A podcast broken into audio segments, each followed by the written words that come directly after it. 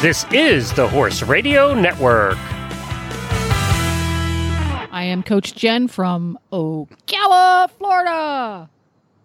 And I am Tara Tibbetts in the sweltering Fort Worth, Texas. and you are listening to the monthly fox hunting episode of Horses in the Morning on the Horse Radio Network for August 20th, 2020. And I don't know, I think I'm kind of excited that we are episode 2501. Ding, ding, so ding, the first first after 2500. Um, and this episode is brought to you by the HRN auditors. Good morning, Horse World.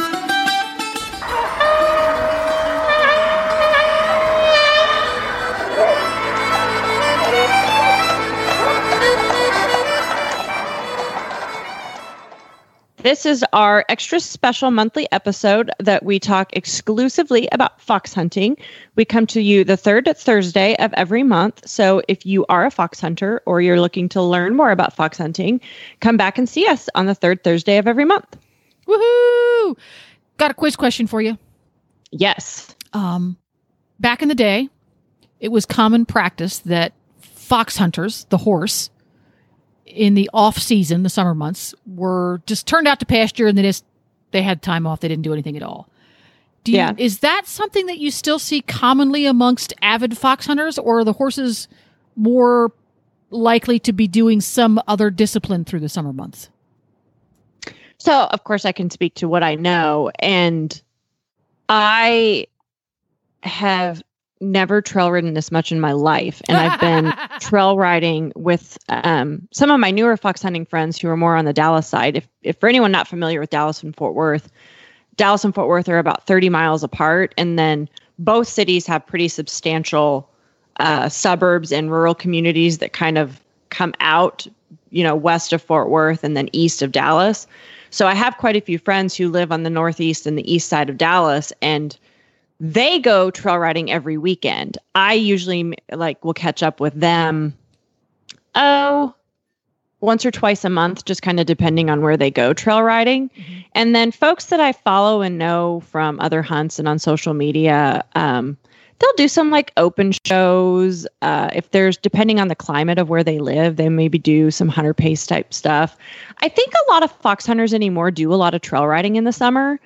Um I think that the and that's probably true of the more I would say avid fox hunters, those who fox hunt and but they're more into showing maybe. Um, you know, summer's kind of a big time outside of Corona Apocalypse for showing, and so usually they're you know they're really hitting it and showing, and then the fox hunting season is kind of what they do during their off the show season, and also quite a few polo players I know the polo seasons here in Texas are I want to say like May June and then it starts again and it's like September October. So they'll use the fox hunting season to break in young horses and you know start conditioning their older horses at the end of the season. So there's all kinds of different ways of doing summer. That's very interesting. I think, at least here in the United States, the horse equestrian culture is a lot less seasonal than it was maybe a generation ago, where you had a show season and an off season for every imaginable discipline.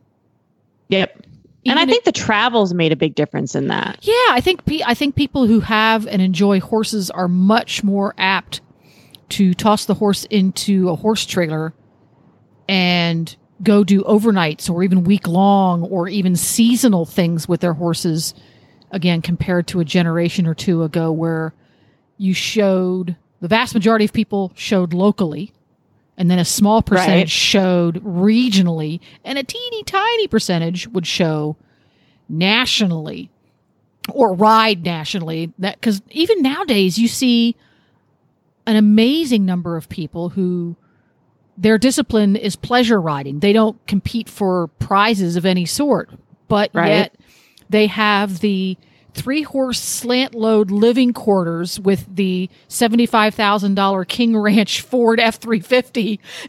Yep.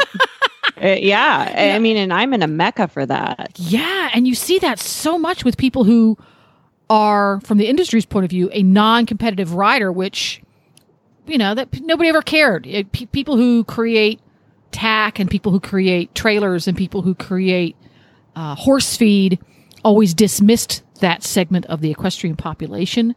And I think they're starting to get people's attention now because they show up at the campground with the rig and they've got it decked out and they're riding they're riding themselves a twelve thousand dollar Paso Fino.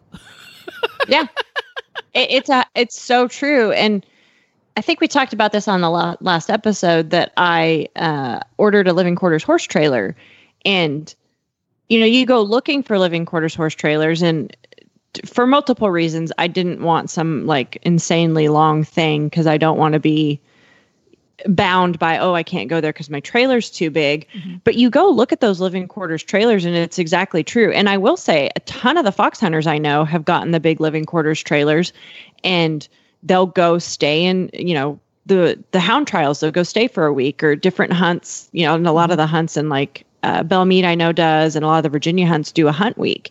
And I have friends who they'll take their living quarters trailers and they'll go stay and they'll do hunt week for a week and just stay in their living quarters trailers and it is you know because a lot of people just don't want to compete you know you go to for me to go to an a show my show bill is pretty close to a thousand dollars and that's not even counting me staying in a hotel me driving there me paying my trainer um, paying any of the other extraneous stuff so it's pretty it really limits how much you can do something like that Right, right.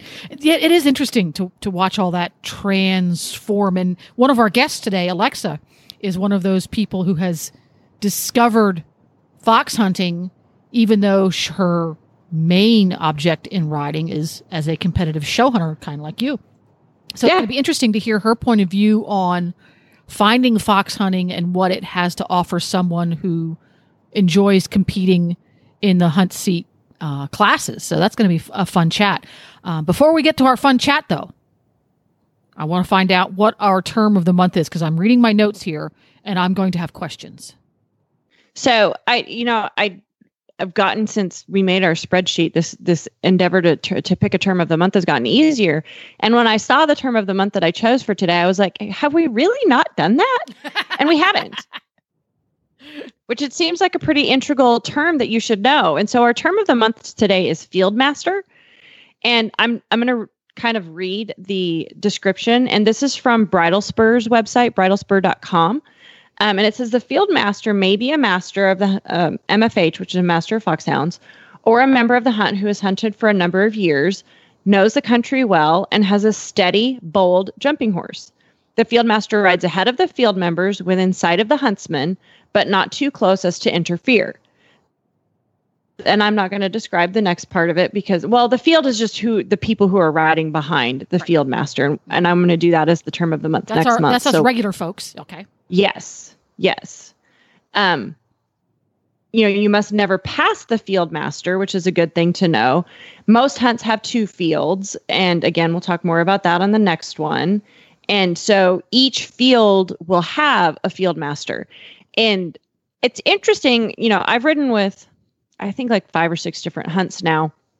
And different hunts kind of do it somewhat their own way. Usually yeah. a field master is wearing a red coat, which is for anybody who ever goes out fox hunting, if you remember one thing, remember never ride in front of someone wearing a red coat unless they tell you to pass them. yeah, yeah, I think you're right. If there is one rule if there is one commandment in fox hunting, yep. Don't step on a hound and don't pass the guy in red.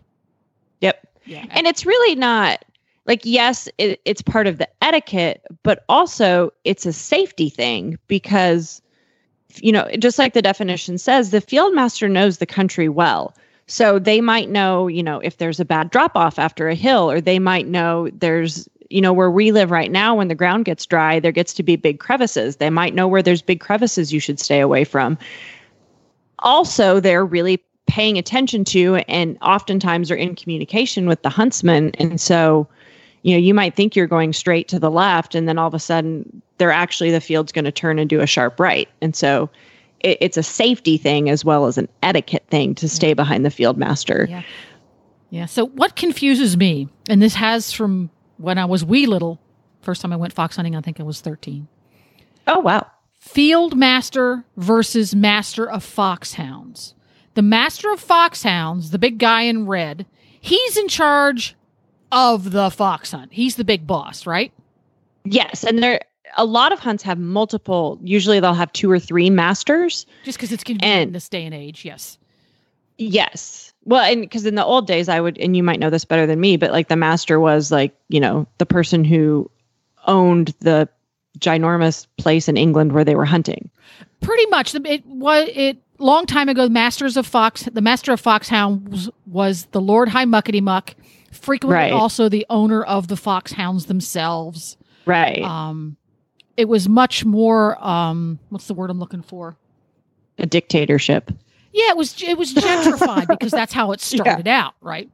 In this day and age where it's all very communal, a lot of volunteer people who also have second careers outside of their fox hunting uh, obligations, you need co MFHs, Masters of Fox Right. To cover all of the jobs, all of the work that needs to be done. Where I used to get confused is some hunts have a Master of Foxhound who also acts as a field master, and Yes. some Yes. fox hunts have a master of foxhounds and additionally one or more field masters. So that gets a, that's a little bit confusing. And the most recent hunts that I've gone out with, the field masters, one for each field or each group, the jumping group, the not jumping group, the we're officially going to go to go slow today group. Yeah. Um, frequently down here in Florida because our hunts are tiny down here. uh-huh. don't wear red. They're Oh, really? if if we're wearing jackets at all, and most of the time we don't even wear jackets down here because even in the winter the temperatures are in the 80s. It's warm. Um, they will wear a different colored polo because oftentimes a polo shirt, except on the me- most formal of days, is what we wear. Um, they will look just like everybody else in the field, and you just have to remember what they look like, and that can get tricky in the heat of battle. Yeah. yeah, I do.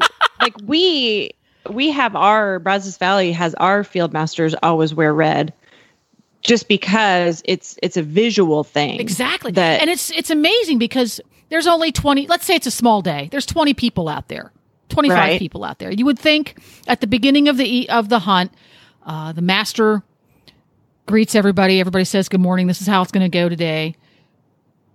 Georgina over here is going to be the master of second field. Georgina raises her hand and say, "Hi everybody, I'm second field master. You're going to follow me." And it's amazing after about 15 minutes of trotting as fast as your horse can trot and ducking under trees and getting crashed into by palm fronds, you forget what Georgina looked like. Yes. And then you pass Georgina and then you get in Yes. trouble. Yes. Not Thankfully, I- I don't- experience. I don't think I've had a lot of the hunts I've been on where it's kind of a, a field of like 20 to 30 ish. Depending on, you know, if you have somebody who's like, I am not jumping a jump and I am not galloping, and, you know, they are going to go in a slow field regardless. But a lot of times when you don't have people in the field like that, it kind of like once things get going, it ends up that both fields kind of will join up. They tend to merge. Yeah. yeah they'll merge for a little while and then a lot of times then towards the end you know if somebody's horse isn't f- as fit as they thought or they're sore from riding or something along those lines then towards the end i've been there where sometimes that's that second field will kind of split back up again. And that's i think the you know the field master it it really is a hard it can be a really difficult job. Like i know when i was in burwell last year i uh I had never ridden Simon on first flight before because he'd only ever been a whip horse. And so we started out in second flight with that group, which they had three flights that day. So they had three groups. They had the fast galloping jumping group, and then I went with the fast galloping non jumping group. And our field master knew the property really well and she thought she knew where all the gate openings were so we could get through the, the gate close to where the jumps were so we could keep up with the the huntsman essentially but they had changed a bunch of the gate openings oh, and so we no. We galloped a lot trying to find gate openings oh no! I see, and that's why it's key to have those field masters who are familiar with that particular territory Yes. because things do change, and depending on what field they're guiding, they might want to take path A and not path B. Well, path A I can take when I have the fast galloping group, but when I have the trotting group, I can't take that one because I'm going to get left behind big time if I take that Yes. path. I have to take this one over here, uh, and that's that's part of the the tricky parts. And, and part of the fun, frankly, of fox hunting Oh, yeah. is you, you get to see different places at different speeds, and it's kind of a Yes. it's kind of a fast trail ride free for all, and that's part of the fun. Oh, it's it's you know, it's I feel like we've had many, I guess, talk about it, and it's just you never see the territory like you see it from a fox hunt. Like it's even not quite the same like on an actual trail ride. No, it's not because because your, you look your at pace it is so different. Yeah, Yes, exactly. yeah. The thing I've come yet- closest to is when you're doing an en- when I do an endurance ride. It's a little bit similar in that I'm moving Yeah, along at a pretty that. good pace most of the time. The difference being you don't have the group dynamic that you do in fox hunting. It's a very different thing because everybody's doing their own thing. There's 125 other horses out there with you on an endurance ride, but you're each kind of doing your own thing and you're all following the same path at your own pace versus a fox Right. hunt where you have 35 horses out there, but they're pretty much a one giant group that has to stay together. So that even that is subtly different. Yeah. And it's it's getting me all excited to go out and do some rides and it's the middle of summer and there's no rides right now. Grr. So I have to ask: Is Nigel? Is he better, or does he seem to like fox hunting or endurance rides better? Um Or which one is he easier to ride? Which one is he easier to ride? I'm gonna. Because I know he gets a little racy at the endurance. racy. I'm gonna say he was easier to ride on the fox hunt. Um, I think for him, the pack o horses that you are are, Are shuffled among- around in, you're never more than a few horses length apart. Right. and he seemed to have a h- easier time grasping the concept of stay a horse length behind that guy versus endurance riding where their horses spread out over miles and he can hear them in front of him. He can hear them behind him. They pass him. We pass them. That seems to confuse him more and get him more uh, frantic emotionally than Yeah. fox hunting now fox hunting you know he pulled my arms out Yeah. but he didn't have the meltdown on an endurance ride. If I'm not very, very careful, he will literally have a meltdown. Yeah, Poor guy. yeah, poor Nigel. He just, I wish he could jump because then he could be a first flight horse in a heartbeat. But he, he's kind of a klutz. Yeah, Oh, yeah. He's That's kind of funny. a klutz. Poor Nigel. Poor Nigel. We love Nigel. He's a good boy. Oh my goodness. And spe- but uh, and, and one one ahead. last thing I did want to say about Fieldmaster, especially for people who are new to fox hunting, when you go out, the uh, the last probably one of the most important jobs of the Fieldmaster is making sure that everyone in the field is safe, and so that I think can be a really really you know if somebody's overhorsed or if they come off and get hurt or whatnot. Like it's important, especially, you know, and I've seen this happen where people are like, oh, I'm done. And they'll just turn around and go back to the trailers. No, no, no, don't do you that, You have to tell the field master where you're going because they're responsible for bringing the same number of bodies back to the trailers at the end as they went out with them. yes, and So, hopefully every single body is still at 98.8. Yeah. Yes, exactly. Yeah, and upright. Right. That's and that's something I see pr- pretty near every hunt I go on. There's somebody who makes the decision to take a sh- what they perceive as a shortcut. They know the- they know where the field's going to be going, and they take their own route, or they decide that they need to head back. Yep. And that's right up there with the commandments of don't pass the guy in red and don't step on a hound. Yep. If you need And usually if you- you need to Yeah. let people know. Right, exactly. And you if usually because I've been on hunts where, you know, a horse was losing its mind or you know, some usually it's something similar to that and they'll just be like, "Oh, I'm going to turn around and go back." And it you know, we're always like you need to talk to the field master because they know where the huntsman and the hounds are going Mhm. and they can tell you, you know, don't go straight back, take this, uh, you know, go this way and go that way so that you stay out of the way of the huntsman and don't make that person mad Right. and you can get back safely and do your thing. And so, depending upon the situation, the the field master may make the decision to send someone back with you. yes. And if they make that decision, be gracious and say thank you. Well, especially if, if your horse is freaking out, they'll usually do better if they go back with a buddy. Exactly. And re- regardless, don't take it personally because I know I've seen this happen where the person who needs to go back gets gets a little bit put out. Yes. If they have to have, you know, they have somebody babysitting. Don't just say thank you very much. Remember, it's the field master's responsibility. He might Yes. not know you very well. He's going to take Yes. he's going to take the safe route and make sure you get back to the uh, the trailers all in one piece and happily. And usually the person he's sending back with you is someone he knows well and they're going to be just fine with it. yes, absolutely. And and to that end also, I have seen field masters ask somebody to go back to the trailers because they or their horse was distracting Yes. others or they, Yes. They felt they were unsafe for some reason. And in that situation, they've always sent somebody with the person. Yeah. Um and can again, happen, it's yeah.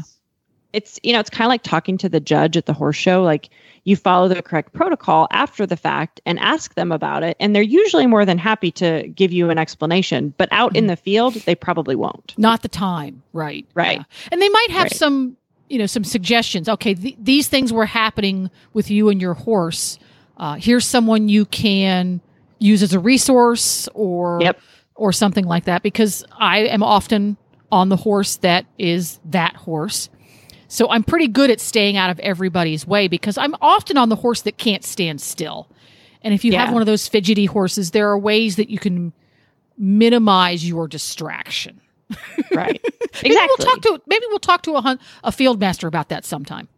I it'd an think that'd be great. Yeah. And th- speaking of minis- minimizing distractions and being too sore to stand up the next day after you go riding, uh, we're going to take a quick break here before our first guest, and we're going to hear from Roger from Green Flower Botanicals and Dr. Wendy Ying, and they're going to chat a little bit about CBD oil and pain.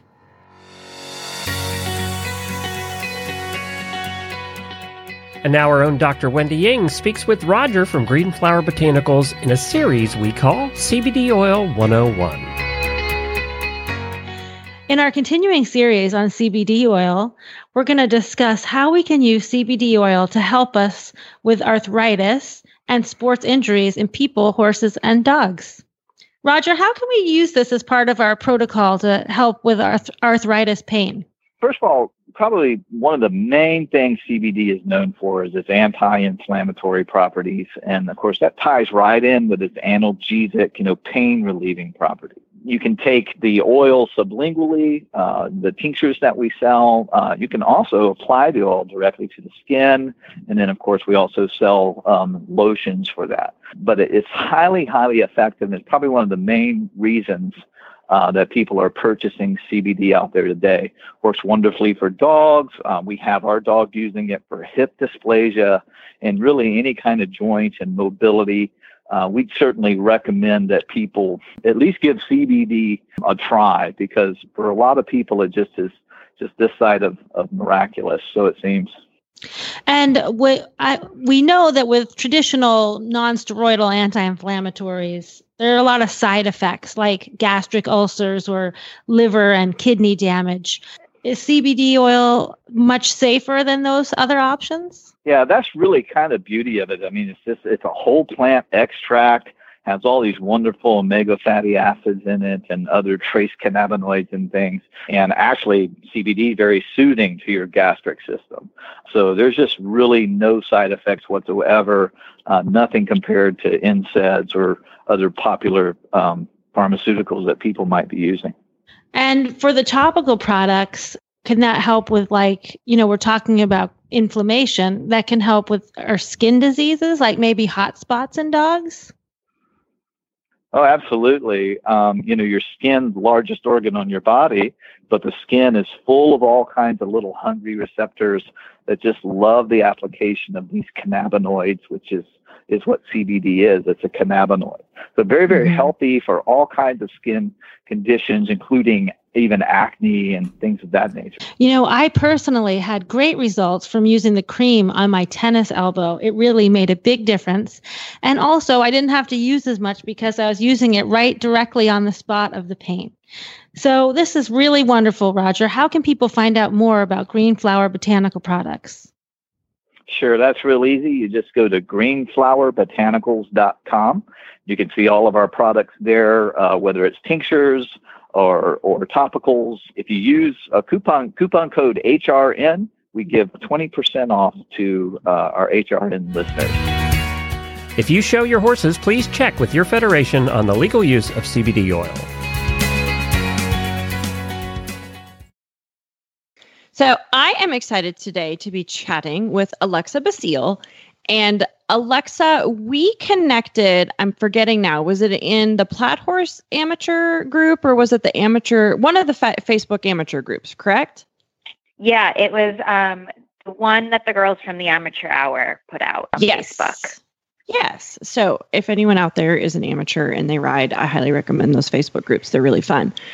So what um, clicked was you had posted, and I'm having a little bit of a mental um, lapse as to the details, but you have been a fox hunter and you're now riding your show horse to do fox hunting. There's a fox hunting COVID connection here. So remind me what yes. it is. Um, so I maybe started fox hunting with a family friend um, on Long Island who goes out with the Smithtown hunt. Okay. And um, probably in college, and uh, you know, I was hooked. I always did the horse show thing, hunter jumper.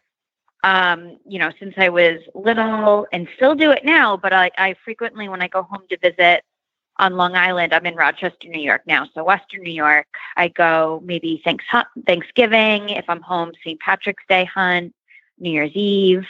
Um, you know, kind of like the big fun hunts with her and borrow a horse usually. But um, since moving up to Western New York, I reached out to the Genesee Valley Hunt um, to see if I could go out with them. So I've been uh, borrowing horses, um, you know, whenever I have time and whenever there's one available to go out with. And about five years ago, I bought uh, my horse, who's an off the track thoroughbred. Um, and we've we've just done you know the horse show thing slowly and surely he's gotten past two pretty big substantial injuries. Um, uh. so it's been a, a slow go with him but with covid i was like well there's really no horse shows going on. Um, up in western new york we go indoors by the end of september. Um, and there's really been no talk about horse showing indoors. Um, i don't really feel comfortable showing indoors either so I'm like, uh, let me go out on a whim here and ask my, you know, traditional hunter jumper horse show trainer, can I take Robert hunt schooling? Because uh, the master, um, Marion from the Genesee Valley Hunt, does, um, you know, schooling on certain mornings for green horses or new to fox hunting horses. So yeah. She's asked me a few times to go, and I'm like, uh, do do I ask? They're going to think I'm crazy. They already think I'm crazy for borrowing horses and going sometimes. You know, what is she going to say? So she was like, "Oh no, that'll be, you know, that's going to be great for his brain. He's brave, you know, fine. Okay, well, we'll give him a ride, ship him down. It's a Geneseo is about a half an hour from where I am in Rochester and um he um, the hunt school was just a small group of us last Friday morning. He stayed Thursday evening, and I hunted um, a different horse, but he was in the barn, and the hunt went right through. So he got to hear us in full cry and probably think he was at a really awesome horse show and wondering why he wasn't participating. But yeah, it, it was a lot of fun. He was brave, um, inquisitive, curious no jittering, nothing. He was he was great. So going back to his horse show life, is he a hunter or a jumper? He's a hunter. Yep. He could So it- probably do both, but Yeah. we we've only done equitation and hunter stuff with him. Yep. And how old is he? He is nine. Okay, so that's a good age. So there's a there's a separate show on the Horse Radio Network, the podcast that's all horsey stuff that is um retired racehorse radio. So there's a big uh, big Wow. focus on off-track thoroughbreds. So it always makes us excited to hear stories about off-track thoroughbreds and for me personally, I love hearing because I feel like you so often hear of the off-the-track thoroughbreds doing eventing and doing jumpers and occasionally the dressage, but I've just I feel like the focus has really gone away so much and I love to hear about a thoroughbred doing the hunters. Yeah, So- and he's done he's done the um thoroughbred incentive divisions at shows. Um, but I do him in the adult amateurs and he he pretty he holds his own against, you know, some of the warm bloods that are in the division and stuff like that. So, you know, I'm proud of him for that. So, what did he think about the hounds on his first foray out? Um, so he only heard them the evening of when we came through, but um we didn't go out with hunts the Friday morning. Oh, okay. You didn't Um, go out. Okay. I thought maybe you were walking out yeah. hounds. Yeah, no, that that would be probably the next step. So um, we really just went out. We were out um, on, um, you know, jumping natural obstacles, logs, weird barrels in the woods, coops. Um, he's never seen any of that before. He's never ridden through someone else's farm before with horses just out in the same field Yeah. as him, just grazing. He had no. He was like, "Can you just go catch them? I don't know why they're allowed to do that." He had no idea um, that that was a thing. Um, and yeah, following other horses, trotting, cantering. Um, we practiced pull ups. So, um, you know, just looping into the woods, letting the rest of the horses pass you while you stopped and, you know, allowing him to like wait patiently and then continue on. So we were practicing kind of those um, Kind of the etiquette type stuff that hunt. you'll, yeah. yeah, yeah, exactly. So what what is the hunt season for Genesee Valley? Like when when is is is autumn hunting started or will that start soon? Um, soon. So we've been out cubbing now. That started probably the end of July, Oh wow. and I think um, end of September they have opening day. Oh. What what are the hunt races? Oh, that's fun. Um, the Genesee Valley hunt races, it's great for the community too, because a lot of people that might not be um, fox hunters themselves get to come out. Um, they do the steeplechase. They people get to meet the hounds. Uh, kids get to pet the hounds, learn a little bit of history, um, and they do it off of Nations Road in Geneseo, which I'm probably not the person to talk to about this, but I guess it's a really historical fixture for hunts in the Northeast. Oh, that's cool. Um, Yeah. So, are there any hunter paces? Like, can, can you? And I love your horse's name Yeah. is Robert. Does will will you take Robert on any hunter paces? Yeah, so there's one um, this weekend, which unfortunately we won't make, but there's another one coming up in October, which we plan on doing. So I'm hoping to get him out um, schooling a little bit more similar to what we did the other day. Maybe um, hunter pace, and then see if he wants to, I don't know, hunt a little bit this season. That's so exciting.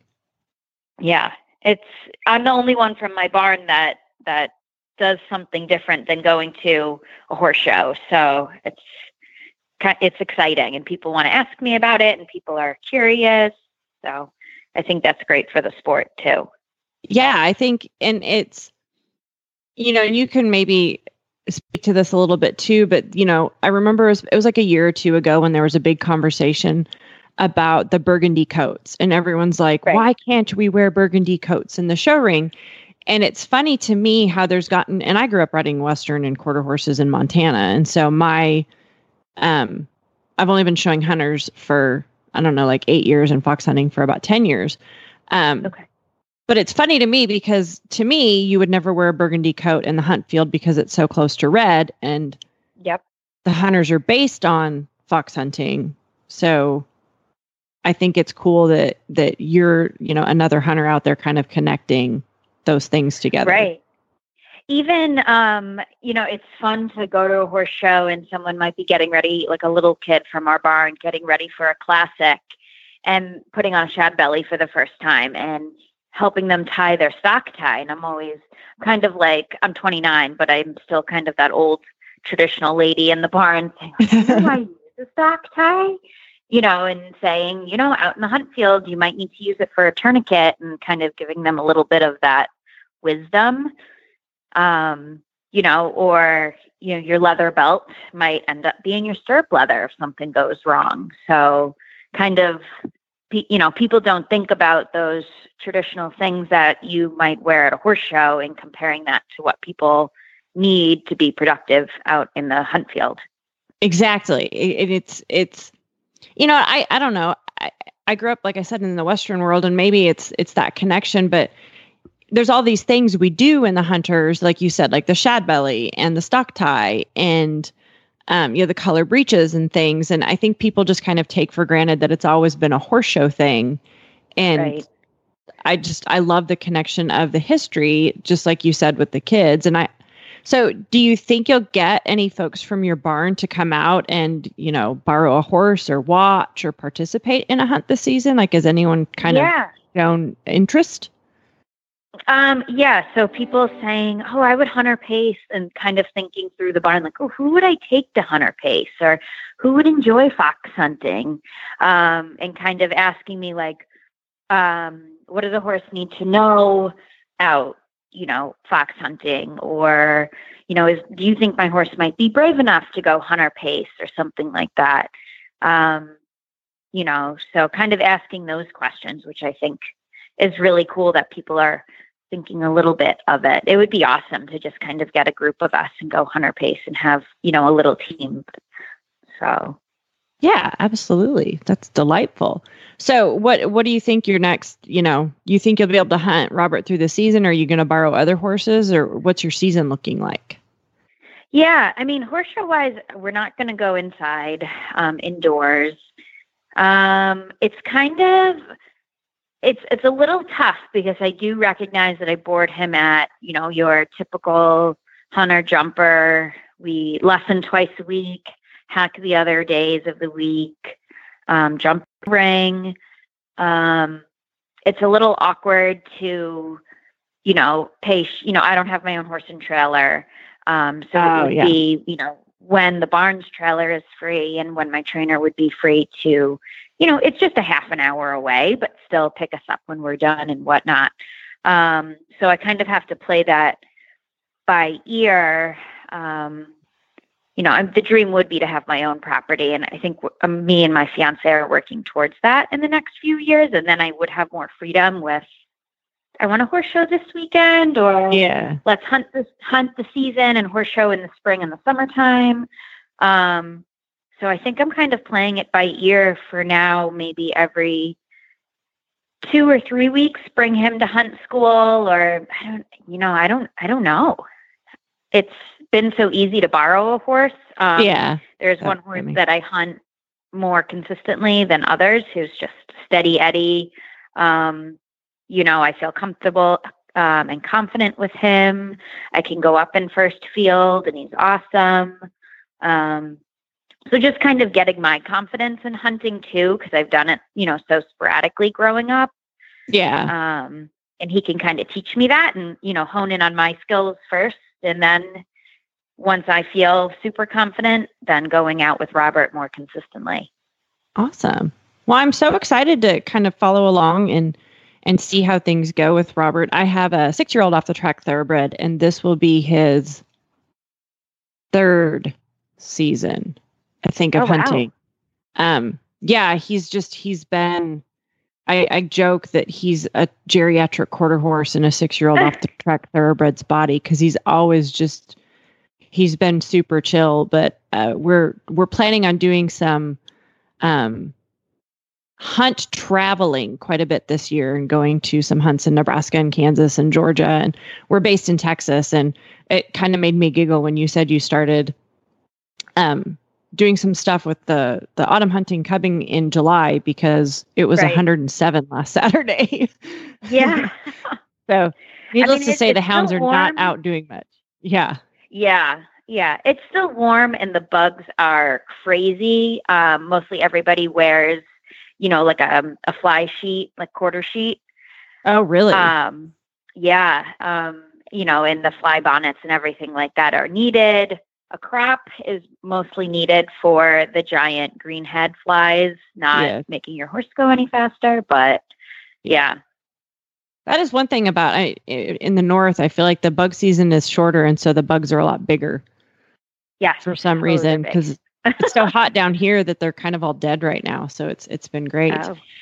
So we're we're going to put a link to Genesee Valley in the show notes. But if people want to learn more about you and follow follow along, is there any is is there any way they can connect or see or I, I know maybe you have a private Facebook page, but Instagram or anything? Right. Um, people are you know, and I follow. It's not a horse directed Instagram.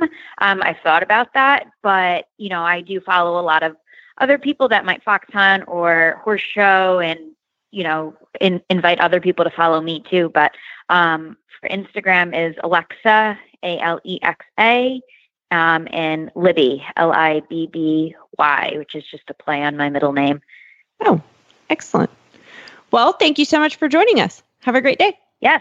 Yeah thank you so much. And we've already got richard waiting in the wings so take it away tara. So I am really excited to be chatting with Richard Walton of the Virtual Hound Show today.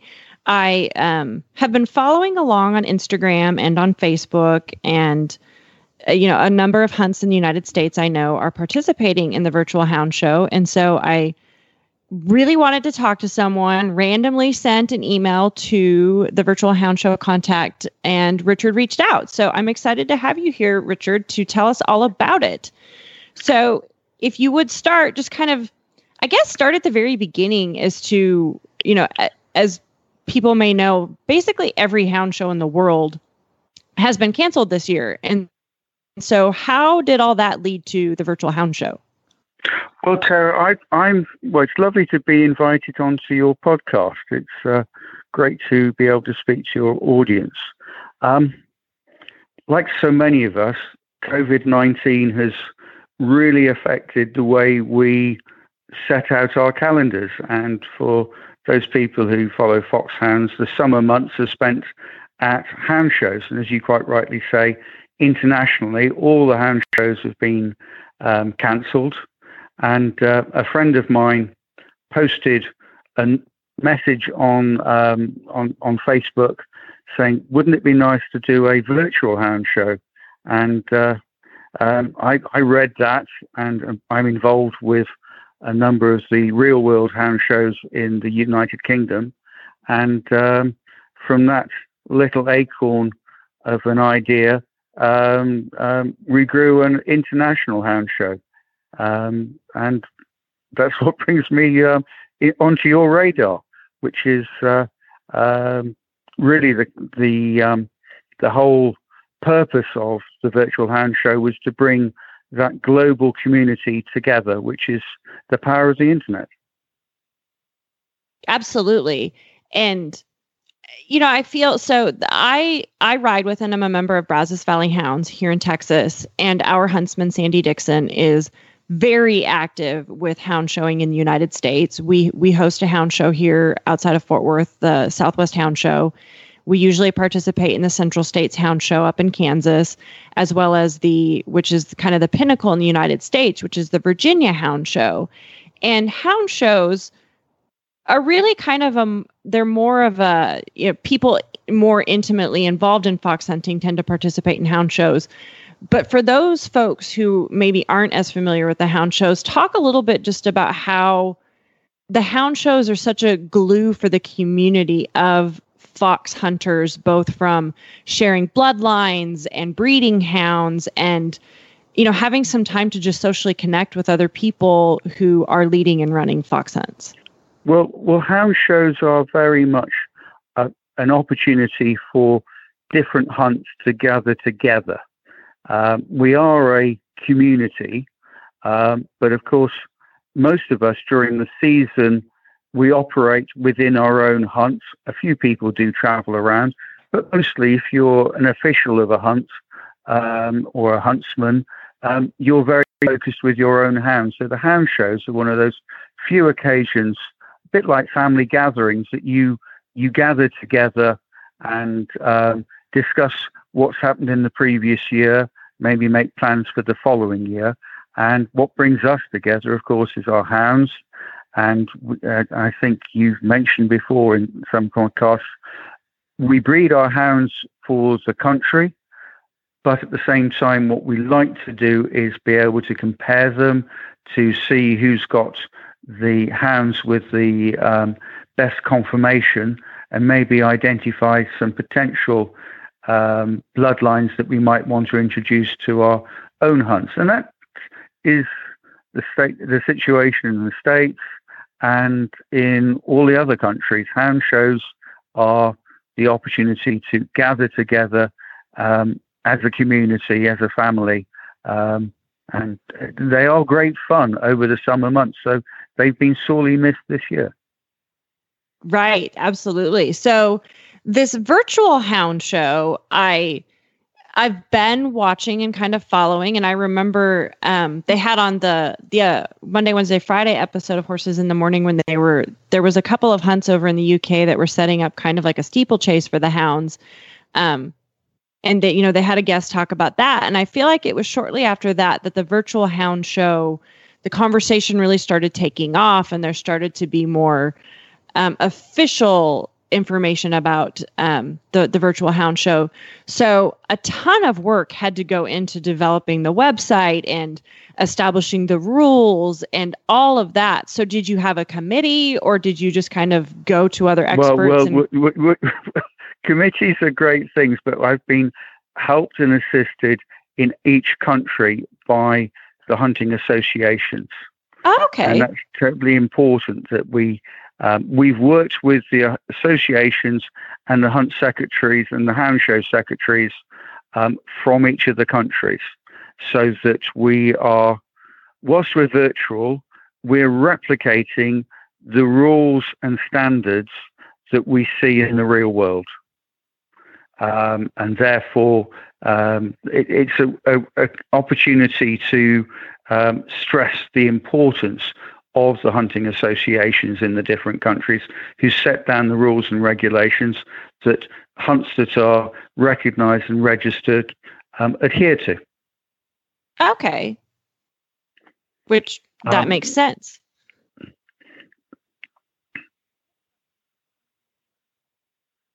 Um, so do you, did you find that the the outside of the UK hound shows were run differently than than what you were accustomed to? Or are they pretty much the same? Or They're pretty much the same. Um, um, everyone has their own little twist. The French do it their way, um, the Irish do it their way, and the Americans do it their way. Um, but it's the, I think, through a virtual hound show, we can celebrate that diversity. And there's more things that connect us and unite us than divide us. And the opportunity, because most of us, when we go to a hound show, we get very focused on our own hounds and our own ring. Whereas with a virtual show, you can actually travel around and see other hounds um, in in different um, rings. We've actually got 30 rings at the virtual hound show, Oh, bringing wow. together. Well, yes, I mean, no one's ever had that before. Um, and um, if you look at just the stag hounds, we have two packs of stag hounds in Ireland. There are three packs of stag hounds in the United Kingdom. In the real world, you'd never get all those packs together in one place to compete, but virtually you can achieve that. So, um, whilst there are limitations with virtual, it does present opportunities that you just can't facilitate in the real world. This brings up so many questions. My head is spinning right now. One of the questions I have, because of course I had to go surf around the website and the Facebook page, all of the enormous variety of livery that the different humans were wearing. Talk to me a little bit about that because as an American, I've only ever hunted in America. I'm only familiar with the American versions, except the beautiful pictures I see on Facebook. Um, Well, I because at first I Well, thought, the- oh, they have costume classes because some of these, some of the livery they were wearing looks like it's from 1869. Well, a, a lot of it, if you know, if you look back at the history of the uniforms, the different colour of the coats, that in the United Kingdom can reflect the house livery of um, um, the outdoor staff of a, a main house. So if you had the Beaufort family, the Dukes of Beaufort in Gloucestershire, their um, livery was green and their outdoor staff always wore green coats. So back in the day, someone said, "Well, we'll put our hunters in green coats." And if you went down the road to um, um, to Berkeley, to Berkeley Castle, they traditionally all their colour was mustard. So their hunt staff wore mustard coats. May I say, I vote for mustard. Continues. Mustard is awesome looking. it really is awesome. But then you see, if you go to France, um, they will wear blue because um, the royal house, the colour of the royal house of Louis um, of, of, of, of, France is blue, whereas in the United Kingdom, um, the royal colour is red. A lot of people say hunting coats, the tunics, um, the coats come, their colour comes from um, members of the military wore red coats. But it, we continue to wear red coats in the hunting field because if you're trying to identify who's in charge, just like at a, um, a soccer match, you'll see that the referee is wearing a black shirt as opposed to the different colours that everyone else wears. So there is function as well as tradition to why you wear the uh, the different liveries, and of course, then you get the buttons, the number of buttons that people wear, and the more you know, you understand the traditions and where um, it stems from and how useful it is today. So, if you're out hunting, I'm not sure if this is still the case in, in the States, because we now wear safety helmets, it's not so relevant. But we used to wear um, velvet riding hats and we'd have some tassels down the back of the collar. Um, and of course, a hunt official would have tassels down, and if you weren't an official, you'd stitch your tassels up. So if you were riding from behind, you would see that the person in front was an official of the hunt. And um, in the thick of things, it's so it's nice to have those easy. Uh, what do they call them? Style cues. They call that in the, in the, car industry, so that you know who's who. I have an, I have another question about outfits because here in the United States, the few hound shows I've been exposed to, and they've all been via video. I've never actually attended one in, in person, unfortunately. In America, they wear the little white coat, so they look like the guy that works behind the butcher counter at the grocery store. So I didn't see any of those. and they're well, always white. Know, and they're always white. Absolutely. and and and a number of the professionals, they'll go to a hound show and they'll have three or four to change because, of course, you put a white coat on, and it's, if it's raining, you're bound to have a hound come up and say hello to you. So you'll of change course. your coat so you look smart. Um, it's that's part of the tradition in the states. I don't know if it's because of the heat, because in Virginia during the summer months, um, it's hard enough to get some huntsmen to go to a hound show, but to get them to wear full livery and and um, top boots, it might be a little much. Whereas a um, a um, a white coat with a with a um, a collar and tie that fits the bill. But even in the states, as I understand it, different classes. Uh, the English classes, the um, there were bowler hats, whereas in other classes there were a hunting cap. Yep. Cool. So how are the classes divided up? Give me a give me sort of a a sampling of the different classes that are going to well, be held. Well, in in North America, we have our foxhounds, and we've also got a we have a beagle ring, and we've got a basset ring. So in North America, we have our crossbred foxhounds and English foxhounds, American foxhounds, and men, then Penn-Marydel foxhounds.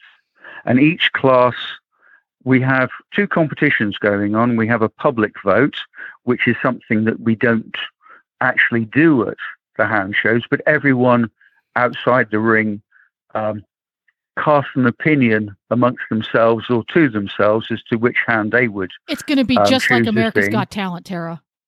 It's very similar. Very, and then we also have we also have some of the the leading members of the hunting community have very kindly agreed to give up their time and um, and um, struggle with technology to actually act as our expert judges. So we have um, uh, two uh, local judges, and we have a guest judge from abroad who has some connection with the um, the type of hound, so that um, again, just like in the real world, it provides an opportunity because our judges will be judging, our expert judges will be judging over Zoom. So they can all three discuss a hound whilst looking at the photographs and the video. So it's just like it being in the middle of the ring. The only difference is you don't have to be so polite because there aren't any connections within hearing distance. So it's a bit of fun. Um, but they're taking it seriously because people have made the effort to take quality photographs and video. But some of the outcomes I think will be different to the real world because it's photographs and video. But it's amazing I, um, with a video, any animal, if you see it move, you know within a few strides if it's something a little bit special. Doesn't matter if it's a hound, a horse, a human. There's a difference when you see them strike off in a um, um, 100 meter dash or on, on the racetrack. Mm-hmm. Yeah, and it's uh, I, have been scrolling through at the website, and and really, you know, I know the North American judges. You have a pretty impressive um, Patrick Leahy, and I see um, John Carle. So, you know, definitely some legitimate, you know, very knowledgeable hound folks. So, I just I the whole thing just delights me, and quite frankly, I'd like to just go pick up the Bassets and bring them to my house. They are sweethearts, aren't they? But they are incredibly. Oh as far as hunting machines, they are tenacious. Once they have their nose onto uh, the scent, they stick at it. And the difference, I think you'll see the difference between the American bassets and the European bassets, and even more so with the beagles, because of course you are hunting cottontails as opposed to hares. So right. hounds are bred very differently. Although um, the bassets and beagles are hunted on foot, all the other packs are are um, hunted um, on horseback. But what we have found is that a number of people have said because we've got photographs and video, you can actually see more of the points of a hound on the virtual hound shows than many people do see in the real world because hound will be presented to you from the right angle, whereas in the real world, it's just luck of the draw if you happen to be right. in the, stood in the same place. Very different than if you're one of the chosen judges stood in the middle of the ring making those um, those serious decisions. Well, and I would too speak. So one thing I've always wondered, and because because I, I I think you're probably the most of an expert that I'll maybe ever have the opportunity to talk to, I've always heard and never properly researched it that bassets are essentially dwarf foxhounds. Is that in any way true, or are they just uh, like where did bassets come from? Well, bassets are one of the more ancient breeds, and if you they come from France, and as I say, they hunt tenaciously. So it doesn't matter if it's good scent or bad scent. And uh, even their ears are designed to actually funnel the scent up towards the nose. Very much like if you look at some of the breeds in America, the Penn-Marydel have got much bigger ha- ears than the English foxhounds because the people who were hunting in certain areas, if it's warm um, environment, you need hounds we've got that have got the ability to um, funnel more scent towards them because, of course, the scent evaporates. So you need hounds that have got that extra um, skill to um, follow their quarry.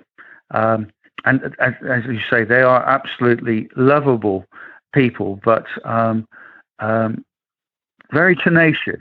There are stronger words that whippers in would use regarding bassets. Um, but they are wonderful to be out with. And of course, for those people who want to see hounds hunting, you don't actually have to go to the expense of a horse to enjoy it. So yes. it, it really is a great fun to go out and see the beagles and the bassets hunting. Although I know a lot of people do enjoy going out, um, either having given up riding or or never having ridden, uh, ridden um, following in a car or on a bicycle, because you can take up a position and we talk about the hounds um, being able to um, use their noses to follow their quarry.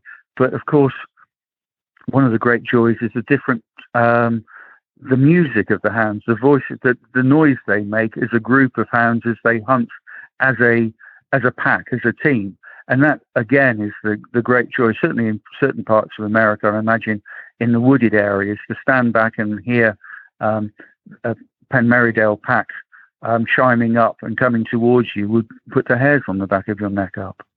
Oh, absolutely. And I've had the fortune, I've hunted in in the woods in the Carolinas and I've hunted in, you know, wide open fields in Texas and Nebraska and you know in Kansas and it doesn't matter where you are but the music of the hounds is just there's there's nothing absolutely nothing like it um so and and I will tell folks who are listening you know in the United States and I don't know if it's this way in the UK but people kind of have a stereotype in their head of a, a kind of a fat lazy basset hound and the basset hounds that you can see on the virtual hound show they look remarkably different than the pet basset hounds you might your friends might have or you might see at the AKC shows. Like these are athletic dogs that eh, they they're they're not droopy and pokey. They they look like very oh they're they're mean machines. They mean business. They are Yes. muscle, and they have drive and purpose. And of course, they operate as a team, and each one wants to be the one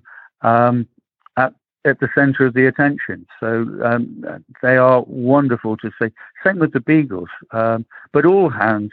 The, it is working as a team, and for those of us who go out and see them, because the shows are a little bit of a beauty competition, but in truth, the great thing is to actually see a pack of hounds working as a team under the direction of a um, an experienced huntsman and watching that relationship and interplay between themselves and the quarry. That's that's the, the great thrill. And riding a horse, um, yes, we some of us are fortunate enough to be able to um, um, jump jumps, but mostly a horse is just to take you from A to B, so you can be stood in the right place to see those hounds doing what they do best.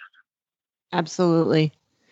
So you were we're running a little bit out of time, and I wanted to touch on so if when folks go to the website, and we'll put a link in our show notes so everyone can get to it, but there's not only the hound show, there's also a silent auction where hound um, hunts, I'm sorry, from all over the world really have put, um, you know, items you can purchase or they've put hunting experiences or all kinds of things that are, it's a fundraiser for for the organizations or for the hunts themselves or what what does the silent Well, auction bit of- benefit Well, it's a bit of both. Some of the hunts are putting in auctions to benefit um, charities. Others, because of the physical impact of fundraising of COVID 19, they're fundraising for themselves. But I know in the past you've spoken to uh, uh, Steve Thomas about his trips abroad. yes I would urge yes. you urge you to look at the auction lots because there are some amazing hunting trips for um, uh, individuals, for couples, for groups, and of course, instead of having to set it all up, this has already been teed up for you, and you'll go and be um, treated um, as a VIP because you're there oftentimes as guests of the masters. Um, but there's also fishing trips. We've got holiday cottages all over Yeah. the world. In fact, we've got a safari to Africa. If you fancy going with a group of, I think it's um, 16 friends to Africa. I'm not sure if I could find 16 friends I'd want to spend a week with, but it's amazing experiences. And of course, there are some great um, hunting experiences and racing experiences in America.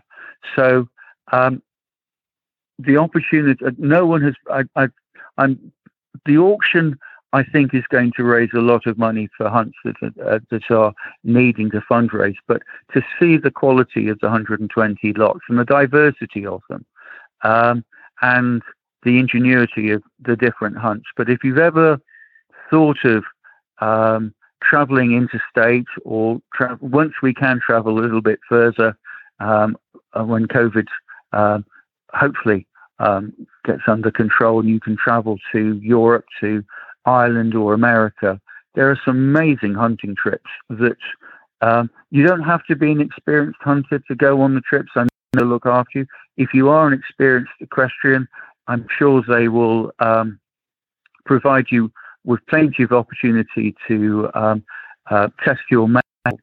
But I can't think of a better opportunity if you've ever considered traveling to um, look at a lot, do some bidding, and I think when you do arrive, if you're successful um, at your destination, you will be treated um, in a manner that you could only um, dream of if you try to organize it for yourself.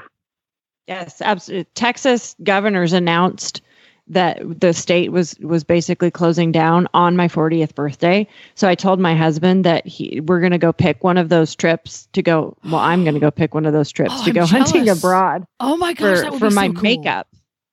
well, I, I, I well, I think we've got to look positively to the future, and Absolutely. and the great thing with most of these lots, there are um, uh, people have left it open for, for when the world comes around. And of course, I've forgotten to mention we've got some incredible auction lots to New Zealand.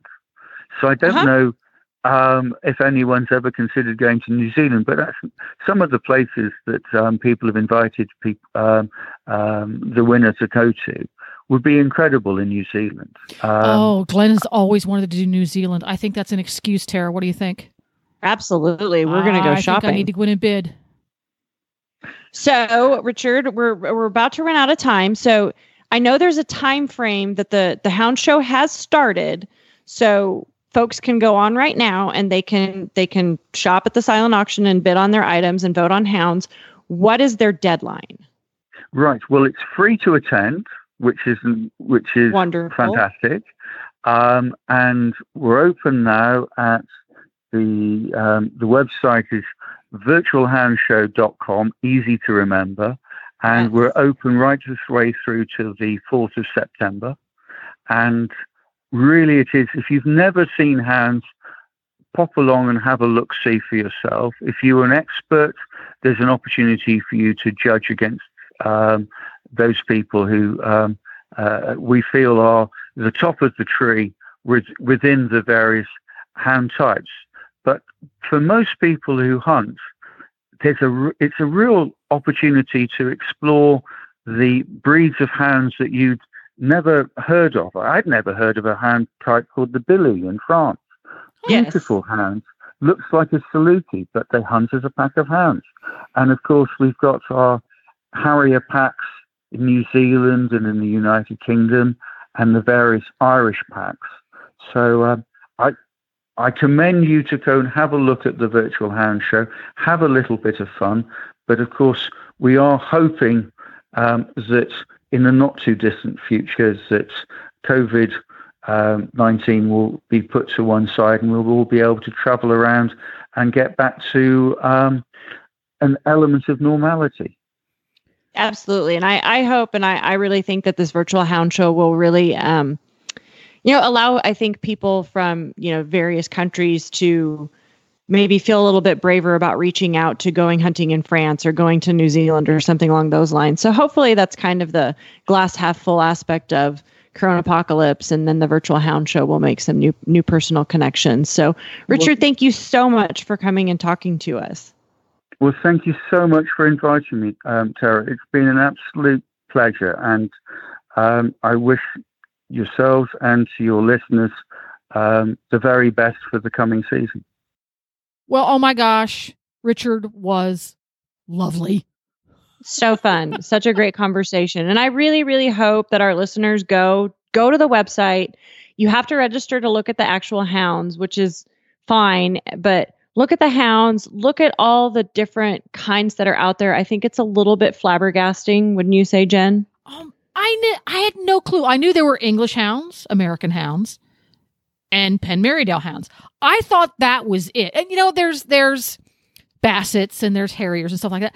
But even within the foxhounds and the staghounds, they're so different and they're shaped so incredibly different. I saw some in there with these the beautiful stand up ears like you see on an English hound, and then there were some with these giant hang down ears that looked almost like bloodhounds. It's Yep.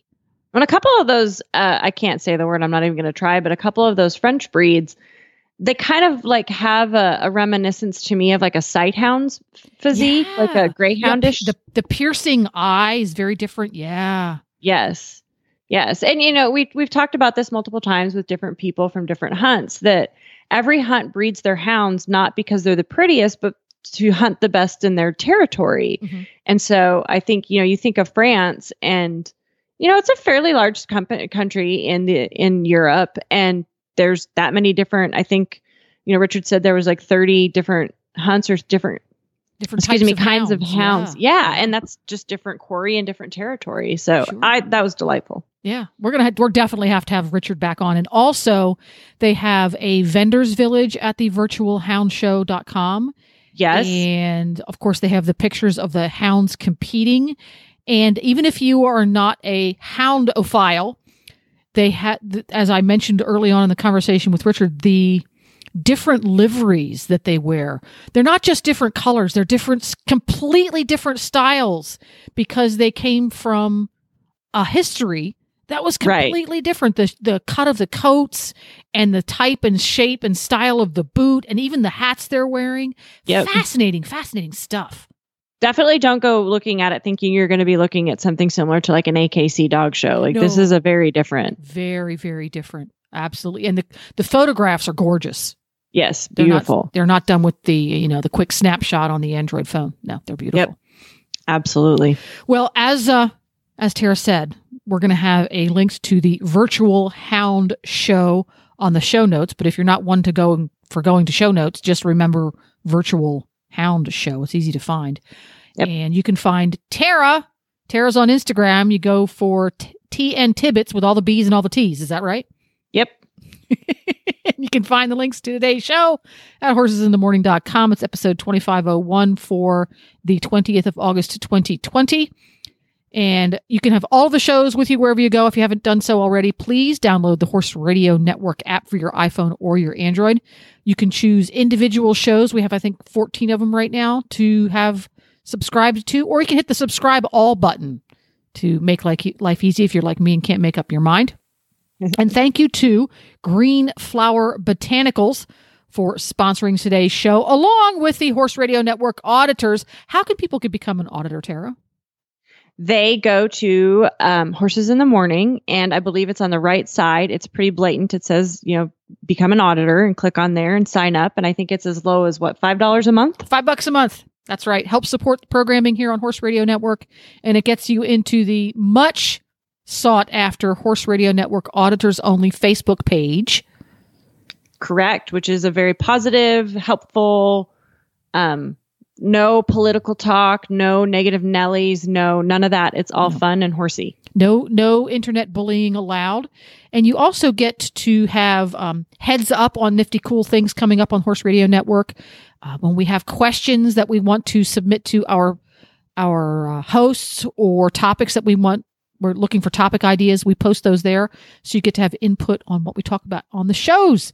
So I guess it's time to say uh, good night. Good night.